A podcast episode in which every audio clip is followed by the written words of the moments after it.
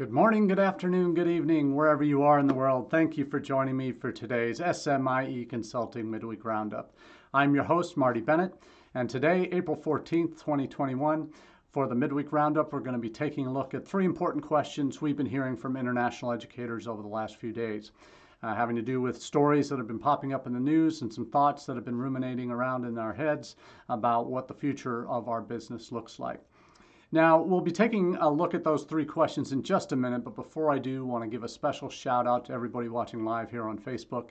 Uh, it's always a pleasure to be coming to you on Wednesday afternoons, 1 p.m. Eastern, uh, to share our thoughts on what's uh, some of the key issues of our day are and what, how they impact what we do. And it's uh, we also want to uh, give some appreciation and love out to the those watching on repeat because we know how busy our days get. Uh, don't always get to watch live, but uh, we appreciate you following us uh, when you uh, watch on repeat either on our Facebook page or our YouTube channel.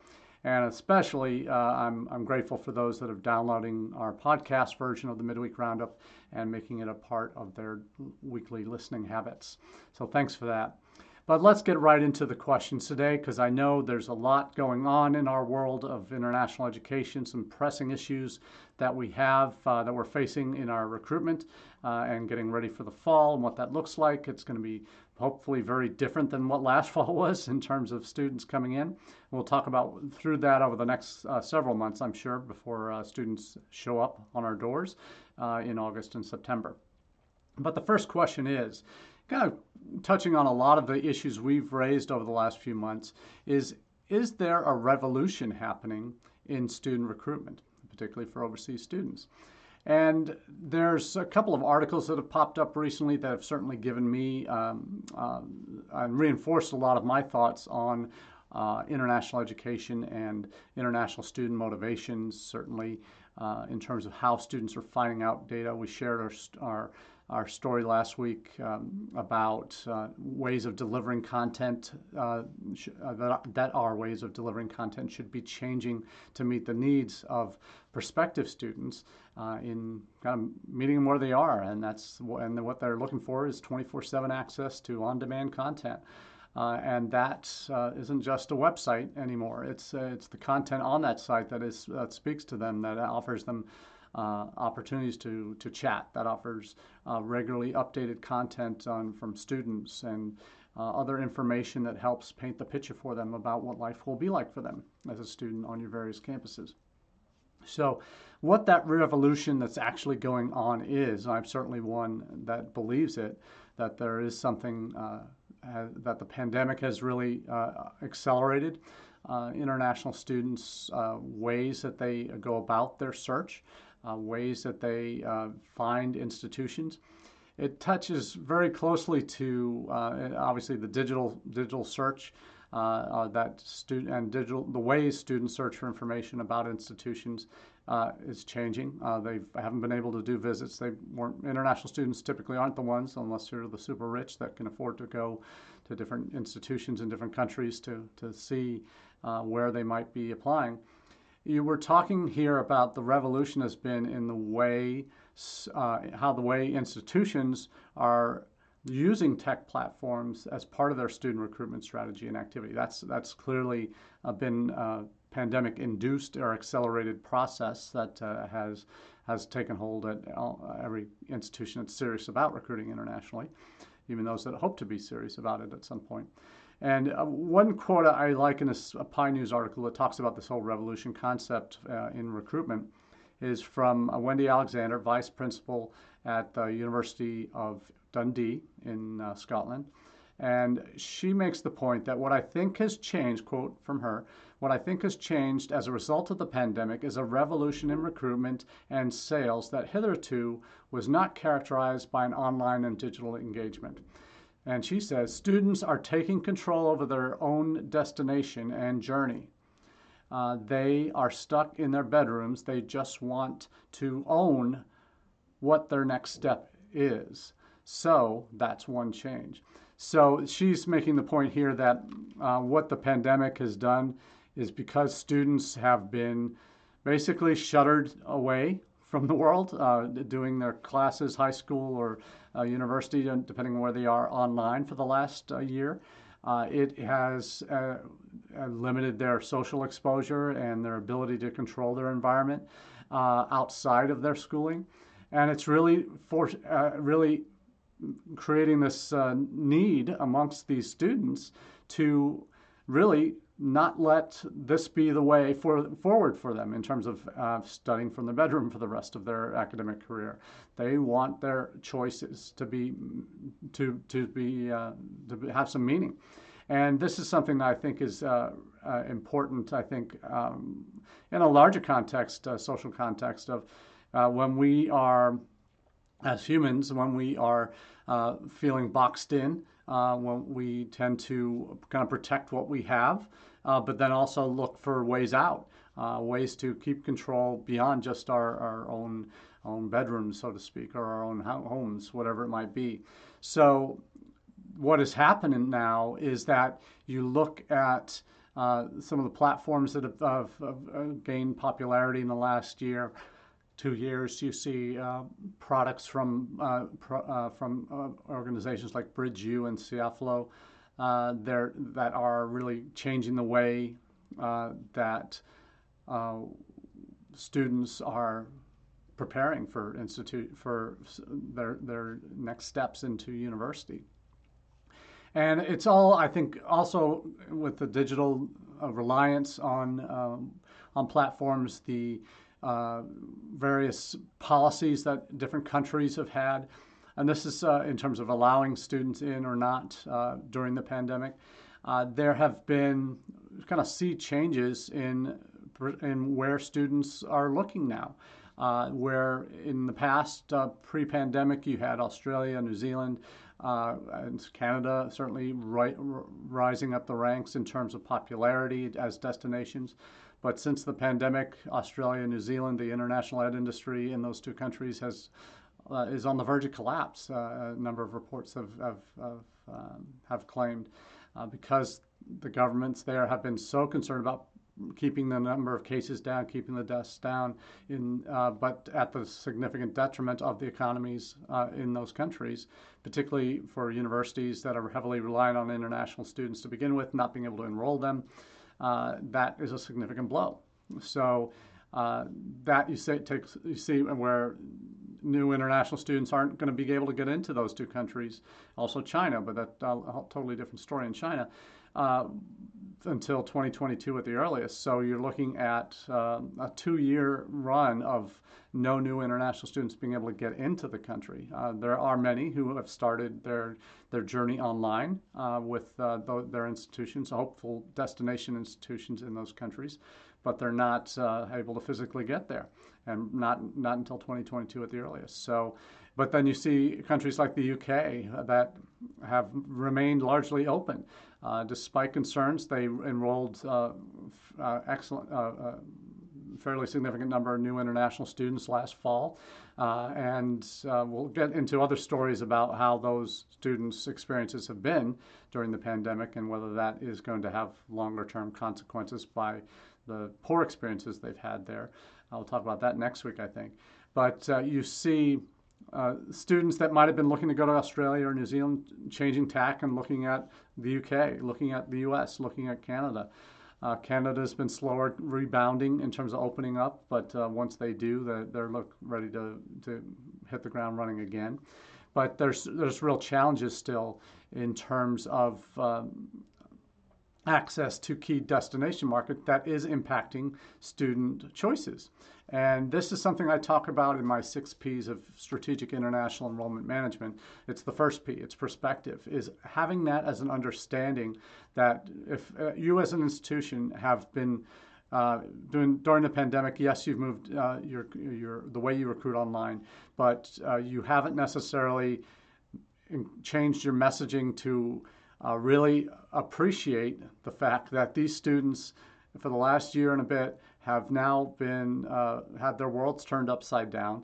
That are now uh, potentially changing destinations where they might want to study as a result of the, the, the, impact of the pandemic. And if you're not capitalizing on that in terms of what you as an institution are able to do, uh, able to offer as a, to students, what the U.S. as a country can do for uh, for international students now in terms of the tone of the administration to changing changing policies potentially for the better, uh, putting a much brighter face on uh, international education in this country. If you're not responding to that as part of uh, and have that perspective of what that student's actually going through uh, and what their choices actually are, uh, that is a missed opportunity if you're not taking advantage of that. So uh, those that are those institutions that are recognizing that, that are adjusting messaging to to reach those students where they are, to acknowledge their their current situations, are the ones that are going to be much better placed to have uh, a better fall than than potentially your competitors, uh, who are not uh, being as uh, uh, flexible and adjustable in terms of how they how they approach uh, prospective students. Now, this PIE News article I mentioned uh, talks is really talking about some of the digital agent aggregators, talking about uh, other platforms that are going uh, coming online to help uh, really uh, connect students and institutions. Those are have been around for a while, but they're, they're certainly taking on different forms, and certainly those that are becoming much uh, broader in terms of the scope of of what they can assist students with throughout their journey to uh, applying and being admitted and enrolling in different institutions in different countries.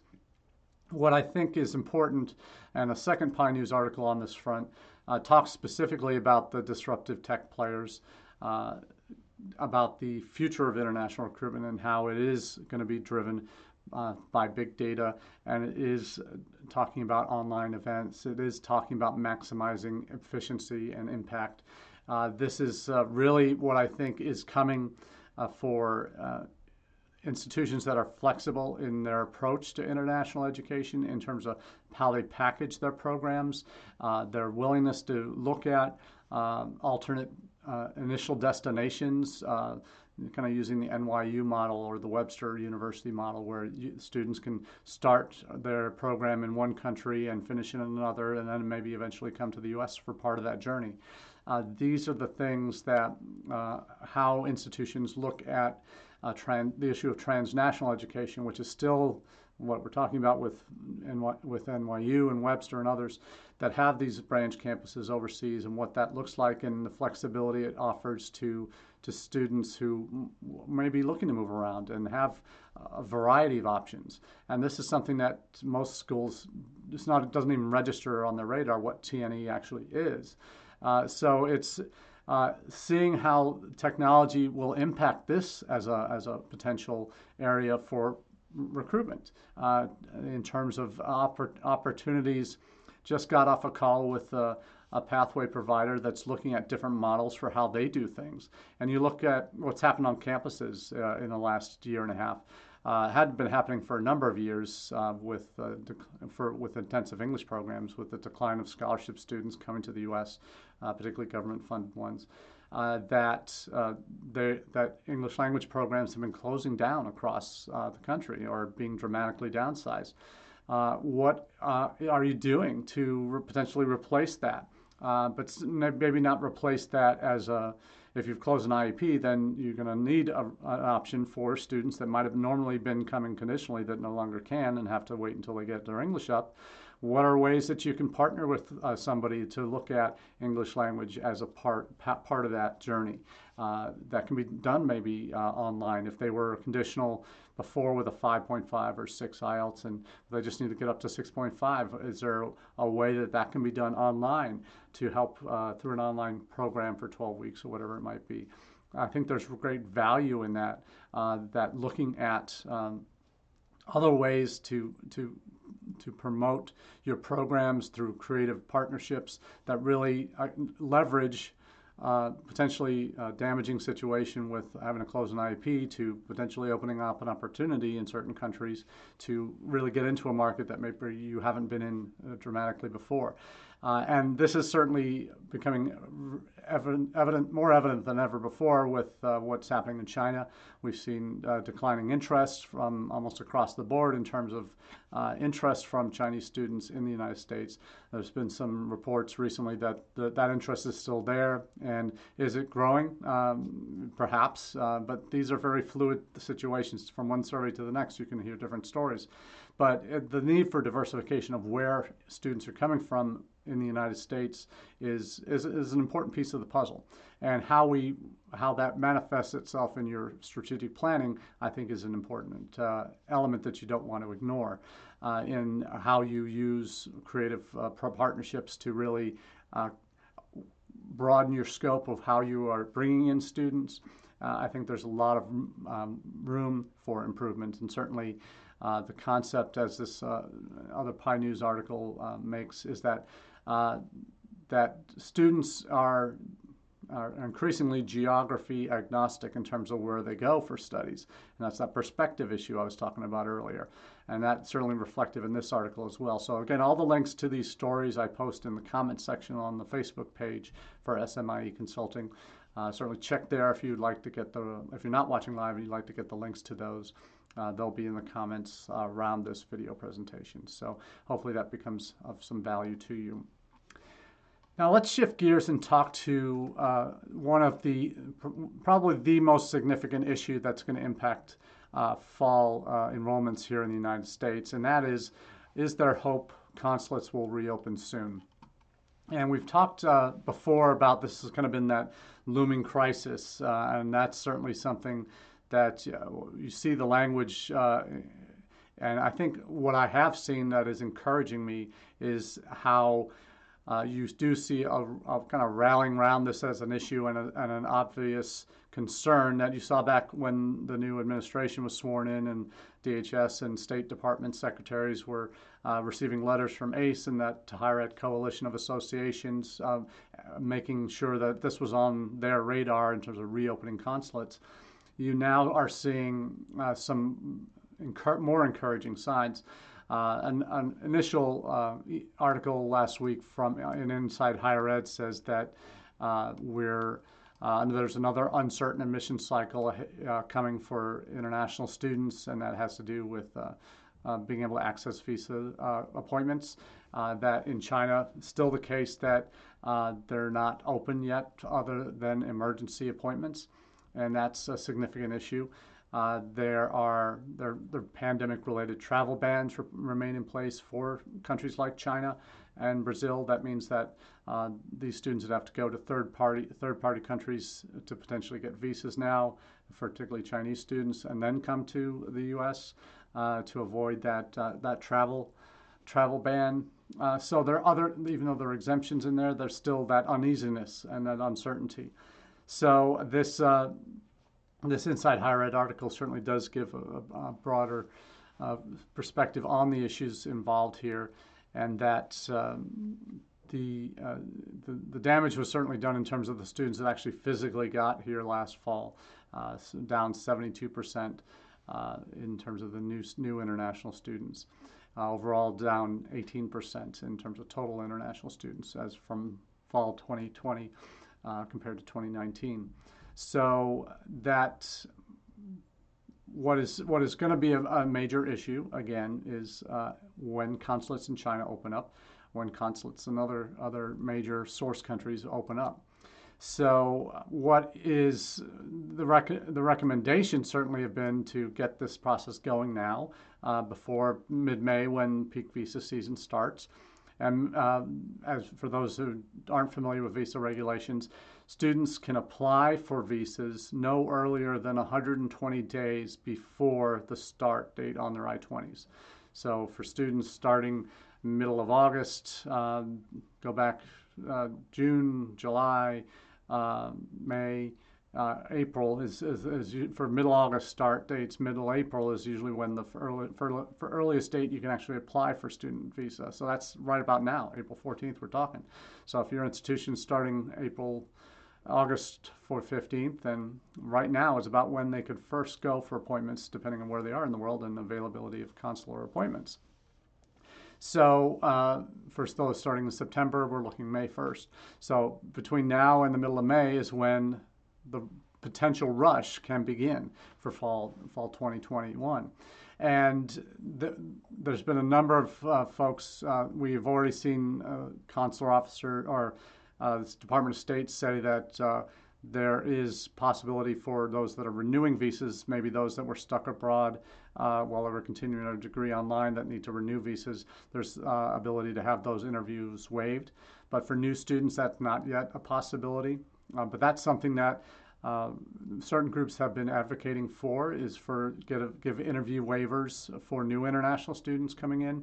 Uh, that uh, for those particularly that maybe that started online last fall that uh, been enrolled uh, but are, are now looking to physically come this fall uh, to look at possibilities of video interviews. that certainly is an option depending on security issues and, and what Denver, verification of identity and that type of thing. Those are things that certainly um, are going to be important pieces of the puzzle, but that needs to happen now uh, because of the damage that has been done over the last year and a half with consulates not being open. Uh, that uh, in order to process these students before they come uh, in time uh, to allow them to come uh, this fall is, is, is, a, is a major challenge. Um, what uh, another particularly useful article was uh, actually NAFSA put out um, uh, their COVID 19 restrictions on U.S. visa and entries that goes back uh, for quite some time, uh, documenting all the different areas that are still. Uh, under that ban, like the, there are student exemptions for Brazil, China, Iran, Ireland, the Schengen area in Europe, UK, and South Africa. Um, but uh, it, they, it kind of details what the current state of, of affairs is on this front. But they uh, also go into uh, some of the reasons why uh, we see these bans are that why consulates have not been able to reopen yet. Uh, so that it's it's definitely worth uh, checking out this so that you're up to speed on what is um, what's happening because uh, there was an updated in April, uh, April 6th this year. There was the phased resumption of routine visa services memo that went out by state, uh, talked about uh, some of the restraints on why they haven't been able to reopen uh, for visa services.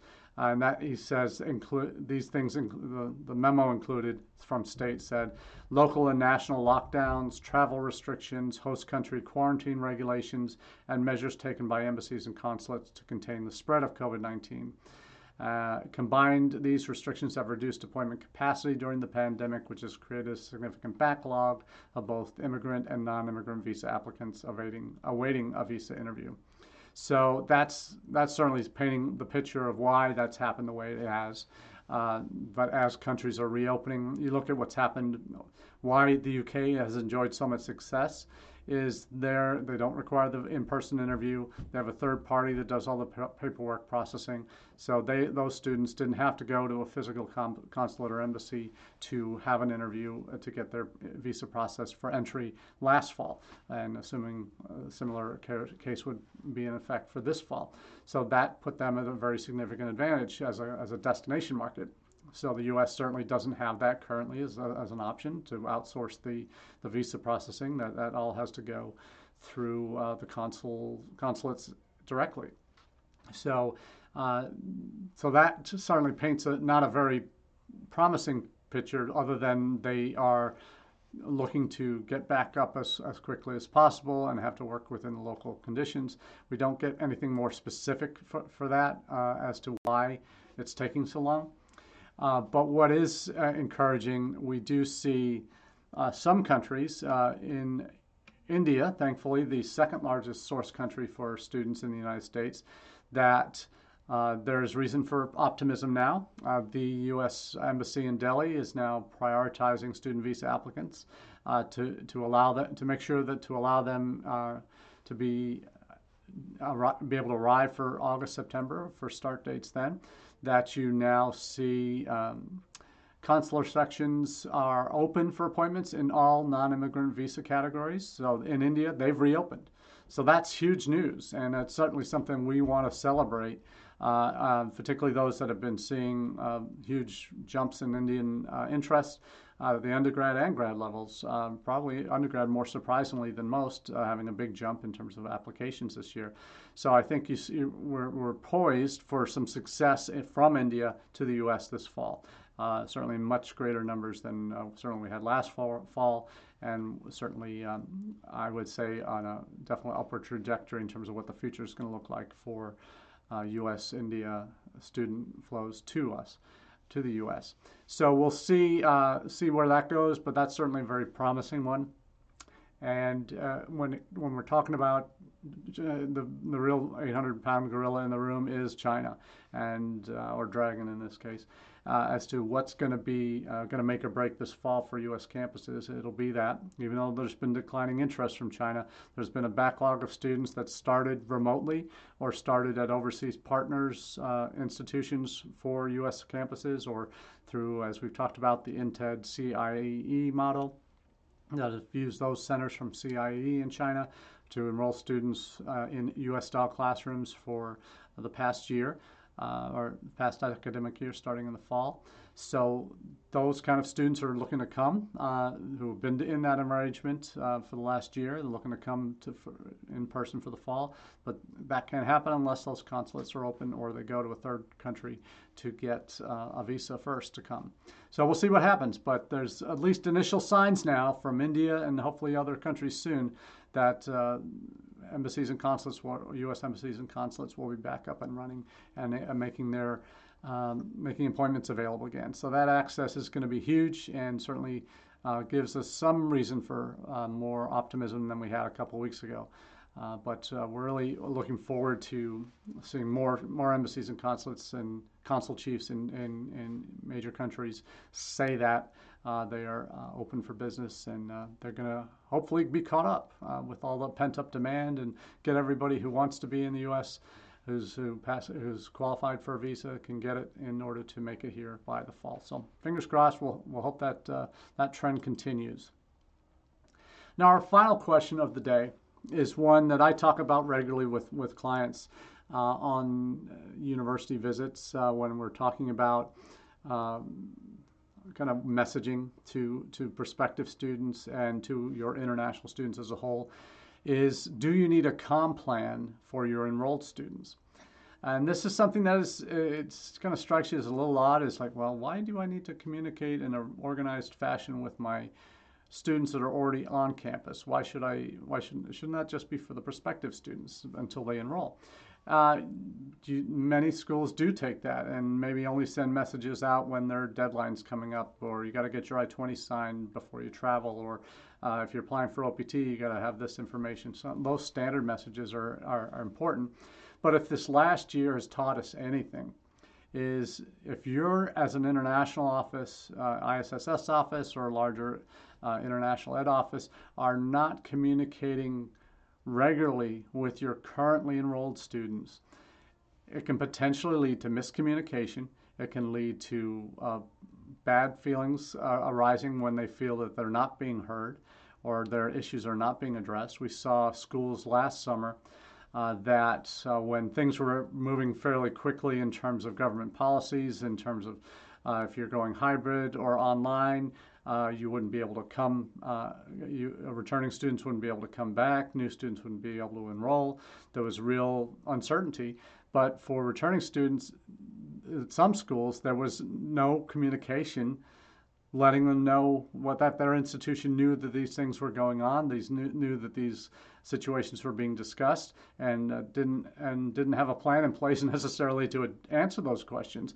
So I think it's important for uh, more important now than ever when you have these times of uncertainty that you have a communication plan in place for your uh, currently enrolled students because if you don't, there's opportunities for um, negative situations to occur that can uh, impact that student's overall impression of your institution, not just your office.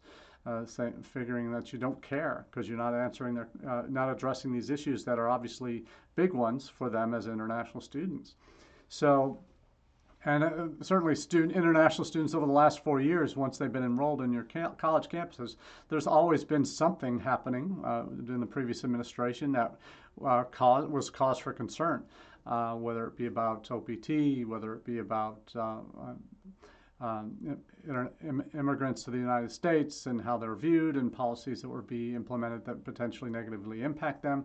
All of this was should have given many opportunities for campuses to develop these kind of um, mechanisms to get the word out and to reassure currently enrolled students about how your how your institution viewed them and how your office viewed them and their needs and that you were looking out for them. And more than anything else that just that just that communication flow that uh, shares with them that hey we understand there's uncertainty here.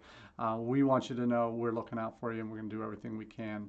That message will will will put a lot create a lot of goodwill i think when you when institutions can do that with their current students and can personalize it and make make students feel like they're, they're being heard so I think when you talk about strategic international enrollment management, this is something uh, I've been preaching for years. But when you when that process of strategic enrollment management does not end when the student enrolls. It's enrollment management.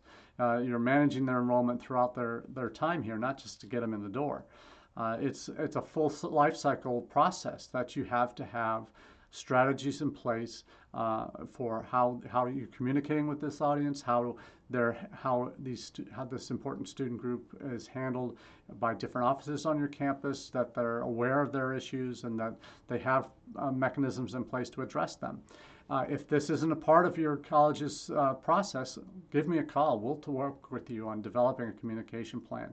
Uh, and I'm put, dropping a link to an article uh, that does require NAFSA membership to get access to, but it's entitled Effective Communication Plans and Platforms for the ISS's Office.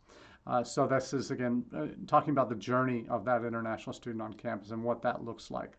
Uh, and I work with uh, several clients when I do program reviews to hammer home this point about the communication doesn't just stop when enrollment starts uh, that it's uh, it needs to be an ongoing process that uh, makes that international student know that this office, this cal- this college, this university is aware of their issues and is willing to uh, address them in a timely manner, and oftentimes be proactive about it.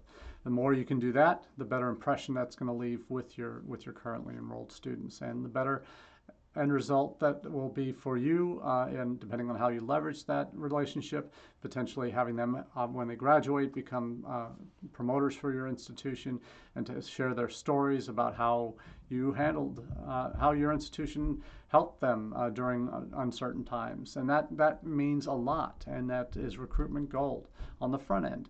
So when you can leverage those stories throughout your the enrollment process. So that's what we have for you today from the Roundup, and we're looking forward to continuing this conversation in the weeks and months to come. But for now, I want to say thank you for being a part of the uh, midweek Roundup. It's uh, always a pleasure coming to your offices, your home offices, wherever you may be, or on your run or walk. Uh, we appreciate the chance uh, to share our thoughts. So until next time, have a wonderful week. Cheers.